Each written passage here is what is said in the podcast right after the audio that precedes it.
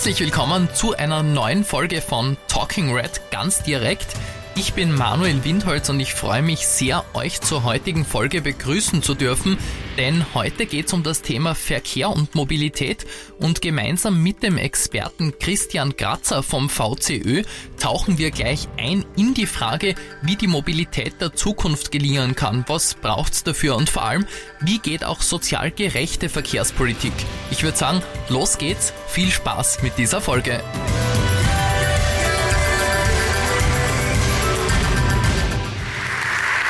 Ja, einen schönen guten Abend auch von meiner Seite. Ein herzliches Dankeschön an Anton Lang äh, für die Einladung. Ich finde es das toll, dass man auch offen ist für parteiunabhängige Expertinnen und Experten und das war in der Geschichte der Sozialdemokratie ja schon einmal sehr erfolgreich, wenn ich richtig mich erinnern kann, ich nicht sagen. Äh, ja, Christian Grazer ist mein Name, ich bin vom VCÖ. Danke für die äh, Vorstellung. Der VCÖ ist eine NGO, die 1988 gegründet wurde und sich seither eben für eine Ökologisierung des Verkehrssystems einsetzt, für eine ökologisch verträgliche, sozial gerechte und effiziente Mobilität. Und Mobilität, Verkehr ist ein Bereich, der viele andere Bereiche ja mit äh, beeinflusst. Gesundheit. Denkt man an die negativen Auswirkungen, wenn es um Lärm, Abgase oder Unfälle geht. Äh, geht denkt man an die positiven Auswirkungen, wenn es darum geht, äh, dass wir sehr einfach in die Alltagsmobilität Bewegung integrieren können, weil wir Alltagswege zu Fuß oder mit dem Fahrrad zurücklegen können. Denken wir an den Bereich Energie.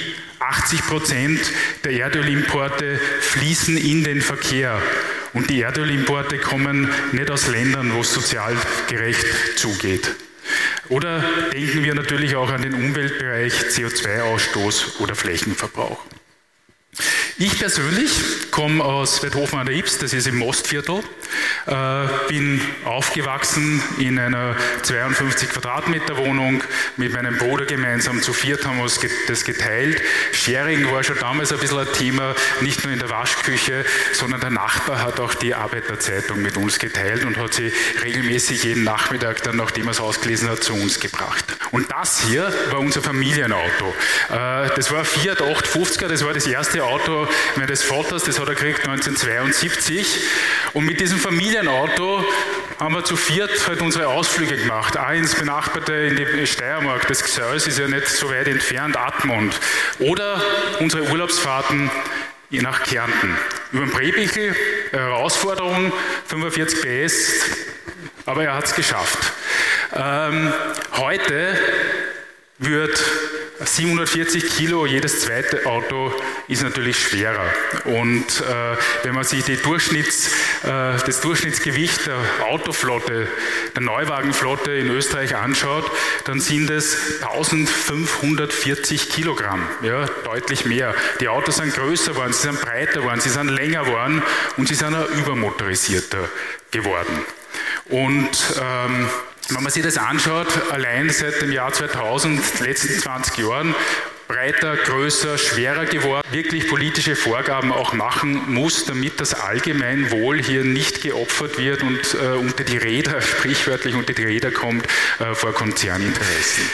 Es ist, kommen wir vielleicht wieder diese Modellpolitik der Außenhersteller, etwas, was letztendlich Wocheneinkauf, den hat sie machen können, zu Fuß oder das Fahrrad dann schiebend, ja, damit die Tasche nicht so schwer ist, weil der Supermarkt damals noch im Stadtzentrum war. Der war fußläufig, war sie eine Viertelstunde entfernt, zehn Minuten, Viertelstunde. Der Parkplatz von dem Supermarkt war kleiner als die Filiale. Viele Entwicklungen gegeben in der Vergangenheit, die sowohl für die Bevölkerung als auch für die Umwelt negative Auswirkungen hat.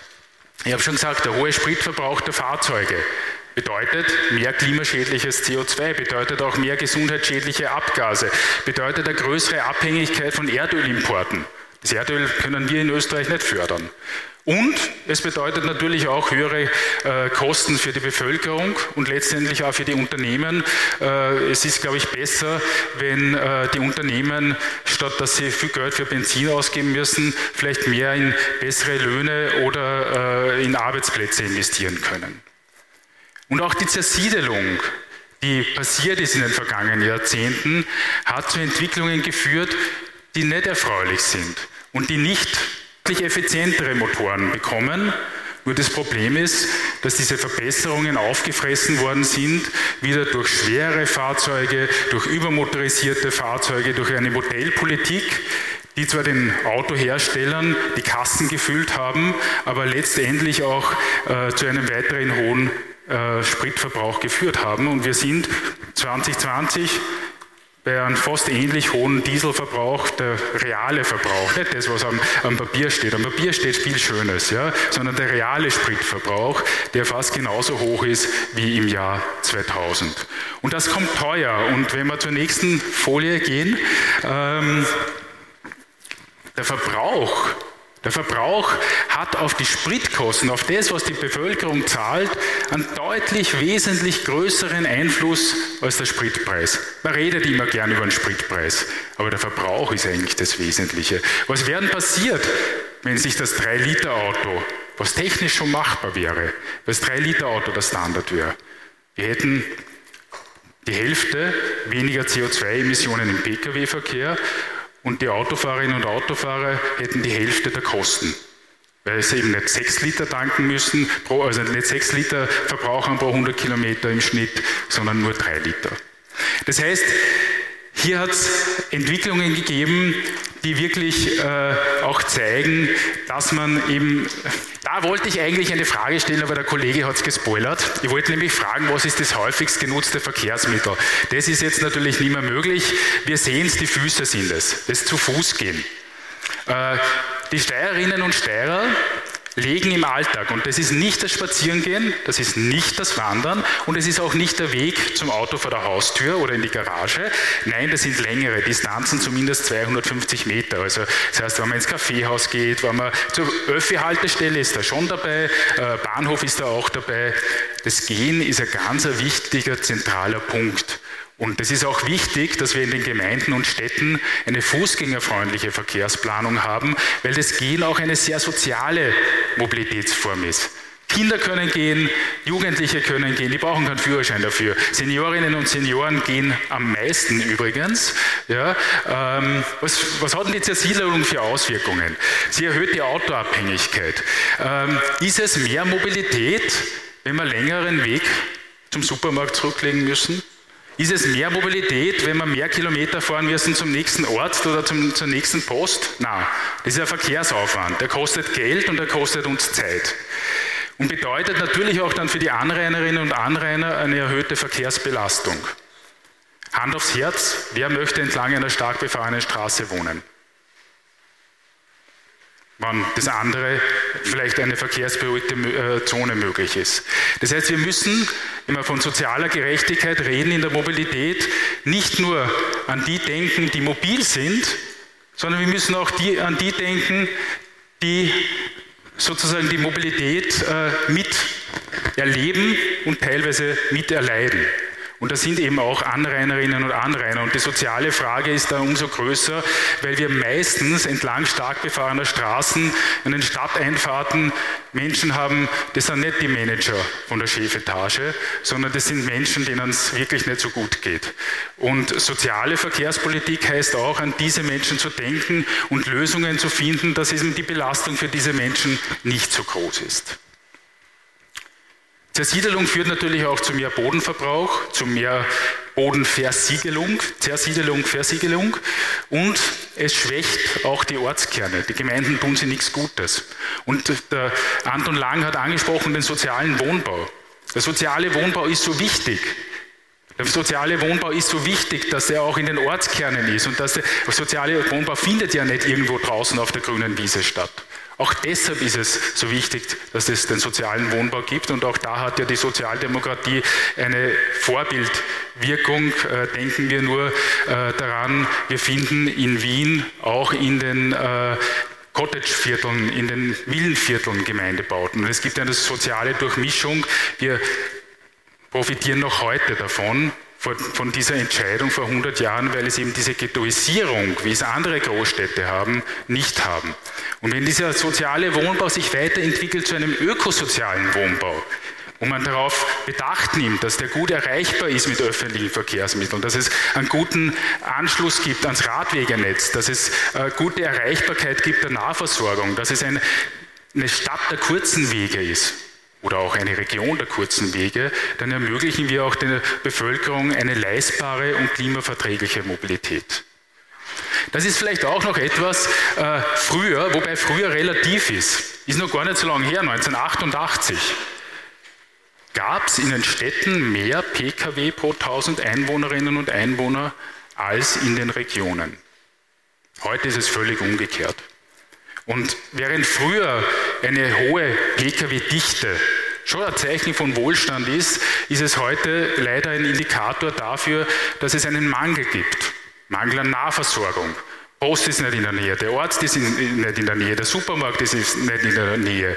Ähm, und je zersiedelter eine, äh, eine Region ist, der Anton Lang weiß das, umso schwieriger und kostenintensiver wird es, eine Versorgung mit öffentlichem Verkehr äh, leisten zu können, weil einfach wenig Menschen und viele Kilometer äh, zurückzulegen sind. Äh, und vor allem ist es gerade für die Gemeinden und Städte, ist ja das Gehen auch deshalb eine soziale Form, wenn man zum Plaudern kommt. Gerade in den kleinen Gemeinden äh, geht es ja auch darum, dass wir die Ortsgemeinschaft, die Dorfgemeinschaft stärken. Ja, wenn ich mit dem Auto die ganze Zeit herumfahre, kann ich höchstens herausgrüßen, aber zum Plaudern oder zum Reden komme ich nicht. Auch deshalb ist das Gehen eine sehr soziale Mobilitätsform. Ja, Pkw lenkend, äh, zwei Drittel. Jeder dritte, jede dritte Steirerin ist häufig mit dem Fahrrad unterwegs. Häufig ist täglich oder mehrmals die Woche. Und jeder fünfte nutzt häufig öffentliche Verkehrsmittel. Die bewegungsaktive Mobilität in Graz gibt es ja, Graz, muss man auch einmal lobend erwähnen, äh, ist eine der wenigen Städte, die regelmäßig, nämlich alle fünf Jahre Mobilitätserhebungen machen. Wien macht es jährlich, die anderen Landeshauptstädte alle heiligen drei Zeiten. Ja, also das ist, und dadurch liegen auch Daten vor. Und die Daten sind aber so wichtig, dass auch die Verkehrsplanung und die Verkehrspolitik entsprechende Maßnahmen setzen kann. Und wir sehen hier der Vergleich zwischen 2004 und 2021, dass die bewegungsaktive Mobilität zugenommen hat. Knapp mehr als 40 Prozent der Alltagswege legen die Grazerinnen und Grazer zu Fuß oder mit dem Fahrrad zurück, bewegungsaktiv. Und damit hat, das, hat die bewegungsaktive Mobilität das Auto sogar überholt, weil das sind sogar weniger. Und das Auto hat sozusagen an äh, Bedeutung in der Mobilität verloren. Ist auch klar, weil in einer Großstadt, wo es die Freiheit in der Verkehrsmittelwahl gibt, entscheiden sich die Menschen natürlich aus guten Gründen entweder, dass sie Alltagswege mit den Öffis zurücklegen, zu Fuß oder mit dem Fahrrad. Da ist es leicht und da erspart man sich auch viel Geld. Der Platzverbrauch ist auch so ein Thema, was in den nächsten Jahren leider immer mehr ein Thema werden wird, äh, weil wir damit konfrontiert sind mit einer Erderhitzung und wir damit konfrontiert sind, dass wir unsere Gemeinden und Städte, den öffentlichen Raum, den Straßenraum darauf anpassen und daran anpassen müssen. Wir brauchen mehr Platz für Grünflächen, wir brauchen mehr Platz für Bäume. Warum?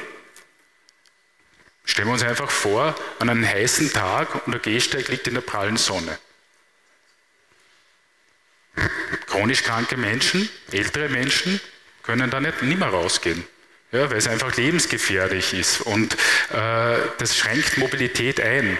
Wir brauchen im öffentlichen Straßenraum auch wieder mehr Beschattung im Sinn von, dass es dort mehr Bäume gibt, dass es dort mehr Grünflächen gibt.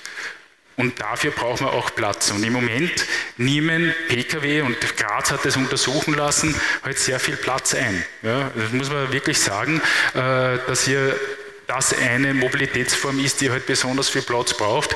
Ich finde es immer lustig, wenn ich in Weidhofen zu Hause bin, sagen die immer, also die größten Autofreaks, ja, wenn ich in der Großstadt bin, will ich auch nicht mit dem Auto fahren.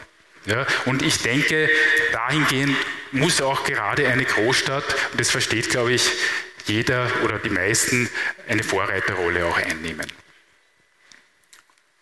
Die Hitzetage und Probennächte, ich habe es nämlich vorher gesagt, die nehmen zu. Und es macht einen riesen Unterschied. Sie können das messen das einmal äh, mit, einer, mit einem Thermometer, was es bedeutet, wenn ein Straßenraum eine de facto Beton-Asphaltwüste ist, wo links und rechts Autos parken, die sich noch zusätzlich aufheizen. Äh, was das für die Temperatur auch bedeutet, dann später, wenn die Sonne untergegangen ist in der Nacht, dann haben wir die Tropennächte. Die Leute können nicht schlafen. Schlafmangel ist extrem gesundheitsschädlich.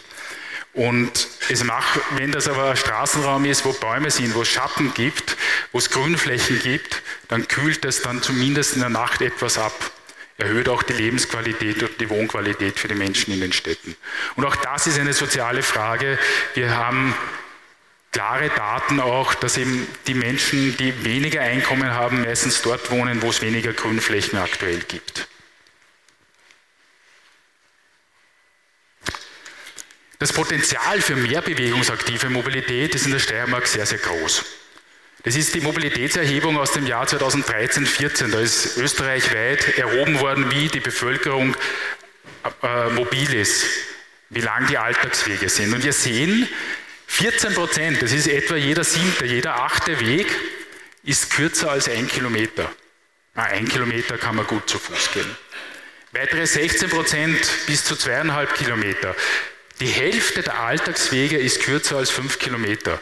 Das ist etwas, was man mit der Muskelkraft durchaus gut schafft, wenn man ein Fahrrad hat. Wenn das Fahrrad einen Elektromotor hat, dann können wir auch Distanzen von bis zu 10 Kilometer gut zurücklegen. Und deshalb ist es ja so wichtig, dass die Radinfrastruktur ausgebaut wird, dass den Menschen die Möglichkeit gegeben äh, wird, sicher beispielsweise auch zur Arbeit zu kommen oder sicher als Familie mobil zu sein, dass die Kinder sicher äh, das Rad nutzen können. Und auch viele Autofahrten sind derzeit, oder derzeit, vor zehn Jahren war es zumindest so, das sind die aktuellsten Daten, äh, kurz. Bis ein Kilometer 5% der Autofahrten. Äh, wir haben etwa vier von zehn Autofahrten, die kürzer als fünf Kilometer sind. Das sind mehr als die langen Autofahrten in der Alltagsmobilität. Und wenn es gelingt, Autofahrerinnen und Autofahrer, und das ist vielleicht auch noch ein wichtiger Punkt, der zu sagen ist, dieses Schubladisieren von Menschen nach, Bevöl also nach Verkehrsteilnehmergruppen das ist längst nicht mehr gültig, wahrscheinlich war es sogar nie gültig. Weil die meisten Menschen verwenden verschiedenste Verkehrsmittel. Viele Autofahrerinnen und Autofahrer sind auch Radfahrer. Viele Autofahrerinnen und Autofahrer nutzen auch den öffentlichen Verkehr, auch vice versa. Ja? Und wenn es uns gelingt, Bedingungen zu schaffen, wo die Leute sagen, naja, das kurze Stickel kann ich natürlich mit Rad fahren, weil es einen guten Radweg gibt, dann wird das auch gemacht. Und dann gibt es einen gesellschaftlichen Nutzen. Es gibt sogenannte externe Kosten. Das sind die Kosten, die ich selber nicht bezahle, wenn ich das Ding nutze. Das sind zum Beispiel die Gesundheitsschäden, die durch Lärm oder Abgase entstehen. Das sind CO2-Kosten, das sind Unfallfolgekosten und, und, und. Wenn ich es also schaffe, dass Menschen die Möglichkeit haben, vom Auto auf das Fahrrad umzusteigen, dann habe ich weniger externe Kosten beim Auto. Und das Fahrrad, und das ist eine EU-weite Studie gewesen, verursacht einen externen Nutzen. Warum? Weil Bewegung gesund ist. Jeder Mediziner, jede Medizinerin wird sagen, schaut, dass ihr euch zumindest eine halbe Stunde am Tag bewegt. Und wenn ich das im Alltag, in die Mobilität integrieren kann, dann brauche ich nicht nachher irgendwo ins Fitnessstudio gehen, sondern ich komme tagtäglich auf eine regelmäßige Portion gesunde Bewegung. Ist insbesondere natürlich für Kinder wichtig, Stichwort Schulweg, sichere Schulwege und ist natürlich auch für Jugendliche sehr wichtig. Die guten Beispiele, und äh, Anton Lang hat es ja schon angesprochen, dass es auch ein Schwerpunkt in den letzten äh, vier Jahren war, zu schauen, dass es ein besseres Radwegenetz gibt, zu schauen, dass da die bewegungsaktive Mobilität äh, ausgeweitet und die Bedingungen verbessert werden. Diese guten Beispiele gibt es in der Steiermark mittlerweile sehr viele. Ja. Herausragend natürlich das, was in Graz und Graz Umgebung passiert. Ja. Der Masterplan Radverkehr, der konzeptionell durchgearbeitet ist, wo viel Krips hineingeflossen ist und der jetzt sukzessive mit viel Geld auch äh, aus, umgesetzt wird, äh, da gibt es die große Chance, dass Graz wieder zur Fahrradhauptstadt von, von Österreich wird. Und auch die Umgebung, nämlich Graz Umgebung, dass sozusagen die äh, Menschen, die im Umland von, von, von Graz wohnen und meistens dann in Graz arbeiten, auch das Fahrrad beispielsweise häufiger für den Arbeitsweg nutzen können. Der öffentliche Verkehr. Kommen wir jetzt sozusagen zu dem Bereich, zu einem weiteren, in einer wichtigen Säule einer klimaverträglichen, aber auch einer sozial gerechten Mobilität. Das ist der öffentliche Verkehr. Und der öffentliche Verkehr trägt wesentlich dazu bei, dass Menschen kostengünstig von A nach B kommen, dass sie platzsparend von A nach B kommen und dass sie auch äh, im Sinne einer Daseinsvorsorge mobil sein können. Auch jene Menschen, die keinen Führerschein haben, weil sie entweder zu jung sind oder vielleicht äh, nicht mehr Auto fahren äh, können oder gar nie gelernt haben, wie es bei meiner Mutter zum Beispiel der Fall war.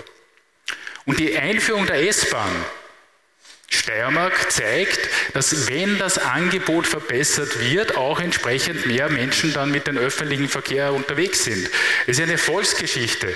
Und man muss dazu sagen, 2022 war noch von Corona geprägt. Wir haben heuer im Jahr 2023 eine deutlich höhere Anzahl von Fahrgästen im öffentlichen Verkehr. Das heißt, wir sind auf einen deutlich über 50 Prozent plus an Zunahme, die durch sozusagen die Einführung der S-Bahnen äh, jetzt auf den Strecken, wo es es gibt, mehr mit öffentlichen Verkehrsmitteln fahren. Ein wesentlicher Punkt ist natürlich auch ein leistbares Angebot. Und das Klimaticket Steiermark ist ehrlich gesagt ein über drüber super tolles Angebot um 462 Euro. Bin ich richtig? 39 mal 12, 462. Ja, äh, um 462 Euro können Sie alle öffentlichen Verkehrsmittel des Bundeslandes nutzen. Wenn Sie das versuchen im Auto, das ist nach einem Monat aus. Ja, mit 462 äh, Euro kommen Sie am Monat mit dem Auto, können Sie da fahren. Ja, Sie brauchen sozusagen nur die, die Mobilitätsausgaben der Statistik Austria oder nehmen Sie das Kilometergeld, 42 Cent pro Kilometer nach einem Monat ist Sense. Mit dem Klimaticket Steiermark können Sie weiterfahren. Und gerade für die Pendlerinnen und Pendler ist es natürlich eine deutliche Entlastung, sei es jetzt bei kürzeren Strecken Knittelfeld-Judenburg. Wenn ich nur die Spritkosten vergleiche, nicht die Vollkosten, nur die Spritkosten, habe ich als Pendlerin oder als Pendler pro Jahr mit dem Klimaticket Steiermark Ersparnis von 420 Euro. Wenn ich eine längere Strecke habe, Judenburg-Leoben, komme ich auf 1900 Euro. Das ist ein 15. Monatsgehalt. Das heißt, der öffentliche Verkehr ist für die Daseinsvorsorge wichtig, aber ist auch eine deutliche Entlastung für die Haushalte. Das hat in den vergangenen Jahren und Jahrzehnten keine Steuerreform geschafft, äh, was man sich mit einer Ermöglichung des Umstiegs damit ersparen kann. Und es wirkt. Wolfgang Molzi hat mir heute beim Raufgehen erzählt, ja, äh, der Joe Biden, US-Präsident, ja, ist ein begeisterter Bahnfreak. Und er hat, wie er Senator war, er war 36 Jahre Senator, ist er täglich gependelt mit der Bahn. 160 Kilometer in eine Richtung. Und in seiner Senatorenperiode in diesen 36 Jahren hat er es geschafft, mehr als eine Million Meilen mit der Bahn zu fahren. Bahnpendeln. Und er ist irgendwann mal gefragt worden, warum fährt er mit der Bahn? Als Politiker, Senator, kann er sich, könnte er sich ja das Auto leisten. Sagt er, die nutzbare Reisezeit. Er kann arbeiten, kann sich vorbereiten äh, auf den Tag. Und die nutzbare Reisezeit, das verbindet den Joe Biden mit den steirischen Bahnfahrerinnen und Bahnfahrern, weil die nutzbare Reisezeit ist auch der wesentliche Faktor gewesen, ähm, warum Leute statt mit dem Auto mit der Bahn fahren. Das ist das Ergebnis vom diesjährigen VCÖ-Bahntest. Da werden Bahnfahrerinnen und Fahrer in den, Bahnunternehmen, zehn sind es österreichweit gewesen, die mitgemacht haben. In der Steiermark war es die Graz-Köflacher Bahn, die Steiermark-Bahn und die ÖBB. Gefragt worden, legen Sie Strecken, die Sie früher mit dem Auto gefahren sind, jetzt mit der Bahn zurück. 54 Prozent haben gesagt, ja. Teil davon viele und Teil davon manche. Und bei den drei Hauptgründen war eben an erster Stelle die nutzbare Reisezeit, an zweiter Stelle war das Klimaticket, an dritter Stelle das bessere Bahnangebot. Und das sind die Punkte, glaube ich, wo man ansetzen kann, um auch noch mehr Menschen äh, zum öffentlichen Verkehr zu bringen. Und dass es auch bei der, äh, beim Bereich öffentlichen Verkehr viele gute Good Practice Beispiele in der Steiermark jetzt gibt in den vergangenen Jahren, äh, ist übrigens auch auf der Website des VZÖ zu sehen. Dort haben wir eine Online-Datenbank, wo man mittlerweile mehr als 2500 Good Practice Beispiele gesammelt haben und die öffentlich zugänglich sind, kostet nichts. Und man kann sich einfach anschauen, wie haben das Schulen geschafft, wie haben das Gemeinden geschafft, wie haben das Unternehmen geschafft, äh, Verkehrsprobleme zu lösen. Und gerade auch dieser Bereich äh, der Unternehmen ist etwas, wo man noch viel stärker das Potenzial nutzen müssen. Wir sind hier bei der Arbeiterkammer. Die Arbeiterkammer hat eine sehr vernünftige Forderung nämlich dass Betriebe oder Unternehmen mit mehr als 50 Beschäftigten verpflichtend Mobilitätsmanagement umsetzen müssen. Was heißt das? Das heißt zum Beispiel, dass es ein Öffi-Job-Ticket für Beschäftigte gibt.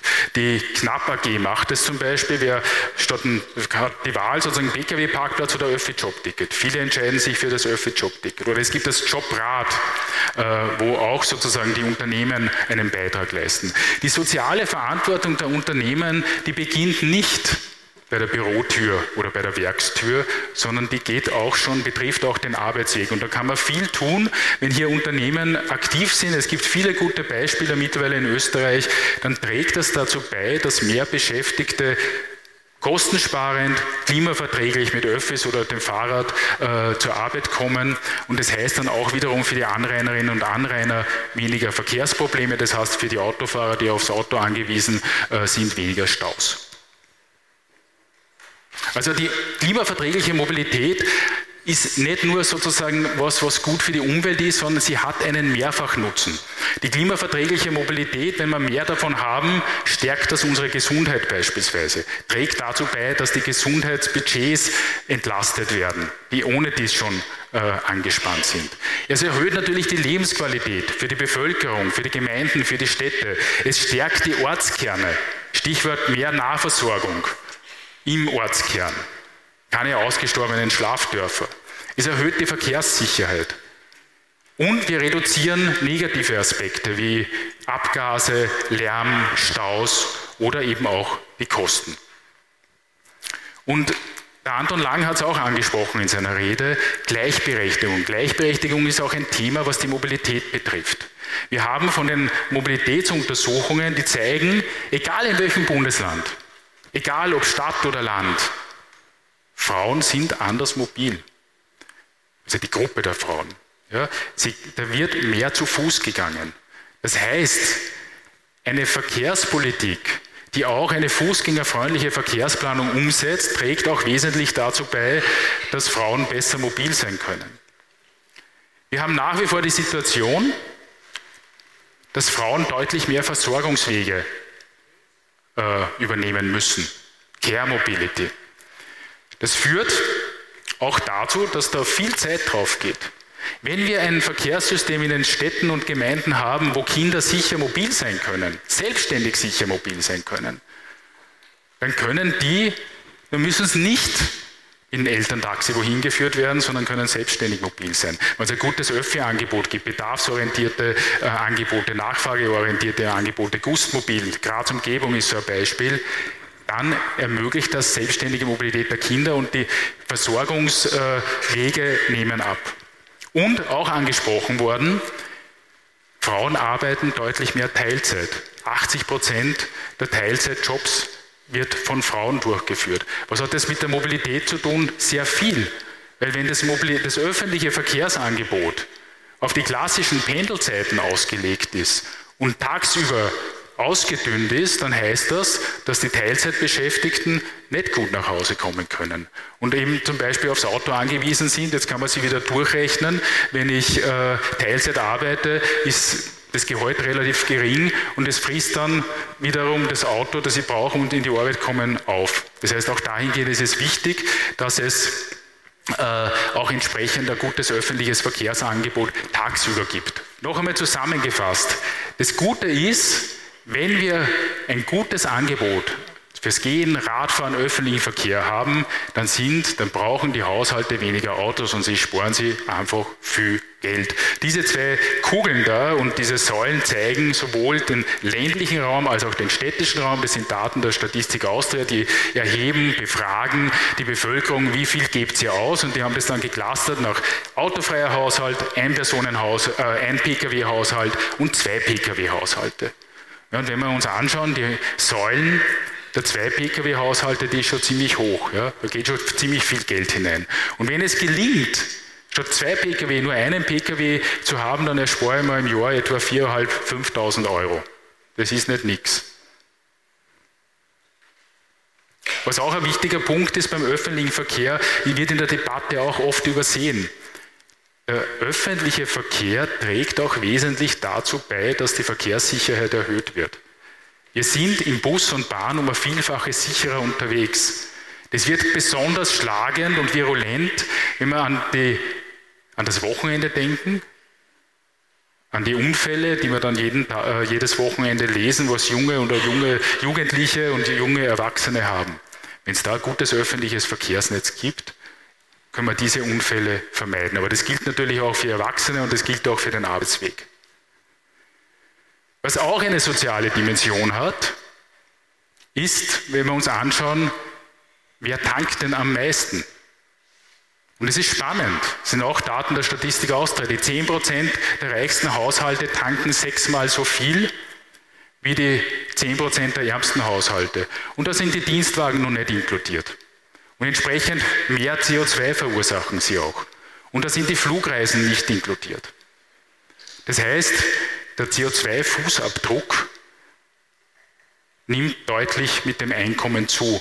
Und dahingehend macht schon Sinn auch, wenn für das CO2 was verlangt wird und das besteuert wird. Jetzt haben Sie sich vielleicht gedacht die ganze Zeit, und wo bleibt der Lkw-Verkehr, der Gütertransport? Der kommt auch noch, aber dann bin ich bald fertig, versprochen. Äh, der Lkw-Verkehr hat im Jahr 1990 noch ein Bruchteil von dem an CO2-Emissionen verursacht, was der Gebäudesektor verursacht hat. Der Gebäudesektor hat dreimal so viel CO2 verursacht wie die Lkw. Mittlerweile hat sich das umgedreht. Der Lkw-Verkehr verursacht mehr Treibhausgasemissionen als der Gebäudesektor. Und wir haben mittlerweile die Situation, dass wir ganz viel Transitverkehr haben. Ein Drittel, 36 Prozent des Verkehrsaufwands, des Transportaufwands ist Transitverkehr. Hier haben wir einen, eines der größten Fracht, Hochseefrachtschiffe, die es gibt weltweit. Das liegt am Hamburger Hafen. Was schätzen Sie, wie viele Container da drauf gehen? Ich gebe Ihnen drei Zahlen zur Auswahl und Sie zeigen einfach auf. 16.000, 20.000 oder 24.000 Container. Wer sagt 16.000? 20.000. 24.000 gewonnen. 24.000 Container, das heißt 24.000 Lkw-Fahrten. 24.000 Lkw, riesige Lkw, das sind 500 Kilometer aneinandergereiht. Und dieser Frachter kommt aber nicht einmal im Jahr vorbei, und es ist nicht der einzige, den es gibt, sondern da gibt es sehr viele. Und diese Wegwerfgesellschaft und dieser äh, Konsum sozusagen, auf, wo, wo äh, einfach viele Produkte von weit her dann nach Europa kommen, führt eben dann dazu, dass wir dann Lkw-Kolonnen auch auf unserer Straßen haben. Und wenn dann beispielsweise Schweine aus Norddeutschland oder Ostdeutschland nach Italien transportiert werden, über Österreich natürlich, um zu Schinken verarbeitet zu werden, italienischen Schinken, und dann wieder über Österreich zurückkommen nach Deutschland ins Supermarktregal, dann sind das Transporte, wo man sich schon fragen muss, macht das noch Sinn? Und neben dieser Frage des Konsums hat es natürlich auch einen wesentlichen Punkt, dass wir schauen müssen, dass wir mehr Güter auf die Schiene bringen. Ein Güterzug ersetzt 40 Lkw. Und 40 Lkw ist ungefähr ein Kilometer Kolonne. Das ist viel. Wir brauchen mehr Kapazitäten europaweit auf der Bahn. Nächstes Jahr sind EU-Wahlen. Das ist ein wesentliches Thema, dass man schaut, dass hier auf EU-Ebene endlich Maßnahmen auch gesetzt werden, dass die Schieneninfrastruktur europaweit verbessert wird. Und was uns noch gelingt durch eine Verlagerung von Gütern von der Straße auf die Schiene, ist, dass die CO2-Emissionen reduziert werden und die externen Kosten auch weniger werden. Ein wesentlicher Punkt dabei ist auch hier wiederum die Verantwortung der Unternehmen und der Betriebe. Wir sehen in Österreich, dass betriebliche Gleisanschlüsse, das heißt, dass die Güter direkt dort, wo sie produziert werden, auf die Schiene kommen und dann dorthin kommen, wo sie gebraucht werden oder weiterverarbeitet werden, eine ganz eine wesentliche Rolle haben. Und wir sehen aber leider eine Entwicklung auch in Österreich seit dem Jahr 2010, nimmt die Zahl der Unternehmen mit betrieblichen, mit äh, geöffneten äh, äh, betrieblichen Gleisanschlüssen leider ab und entsprechend auch der Anteil der Schiene am Gütertransport.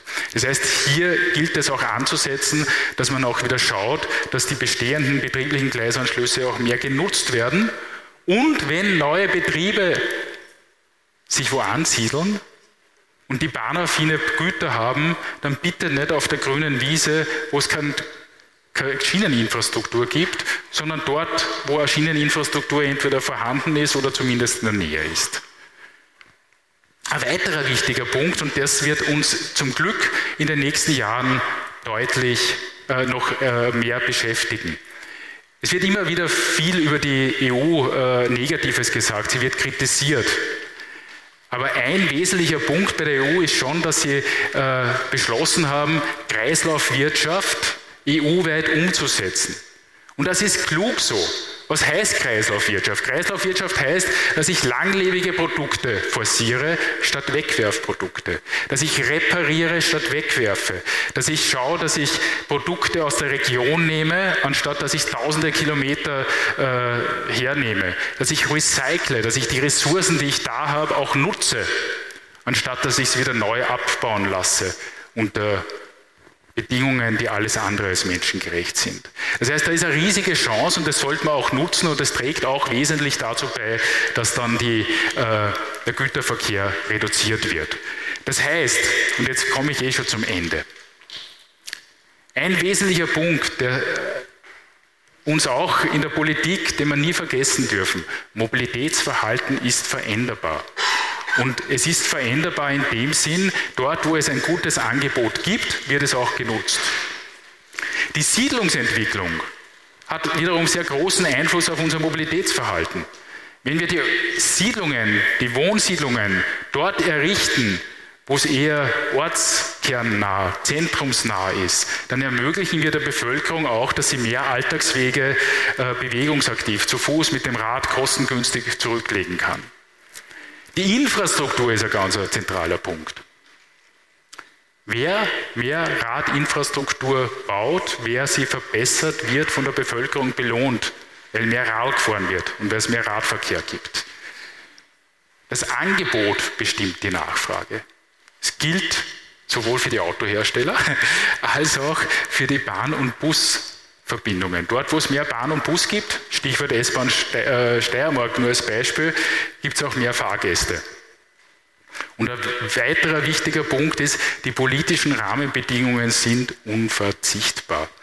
Die politischen Vorgaben sind wesentlich, weil wenn nur der Markt, der kann das nicht regeln. Da setzen sich die betriebswirtschaftlichen Interessen durch. Das ist klar, das ist ja auch die Aufgabe der Betriebe. Das heißt, wenn man will, dass das Allgemeinwohl nicht unter die Räder kommt, ist es wichtig, dass man auch politische Vorgaben macht und diese auch beschließt. Und in dem Sinne wünsche ich Ihnen viel Erfolg für die Umsetzung von mehr klimaverträglicher Mobilität in der Steiermark, in Graz. Ähm, danke Ihnen für die Aufmerksamkeit. Sehr interessante Einblicke waren das. Vielen herzlichen Dank, dass auch ihr wieder mit dabei wart.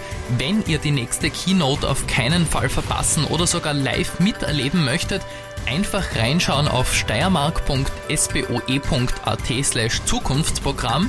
Dort gibt es auch alle Veranstaltungen und Themen im Überblick für euch. Und für heute war es das auch schon wieder. Vielen, vielen Dank fürs Zuhören und bis zum nächsten Mal bei Talking Red ganz direkt.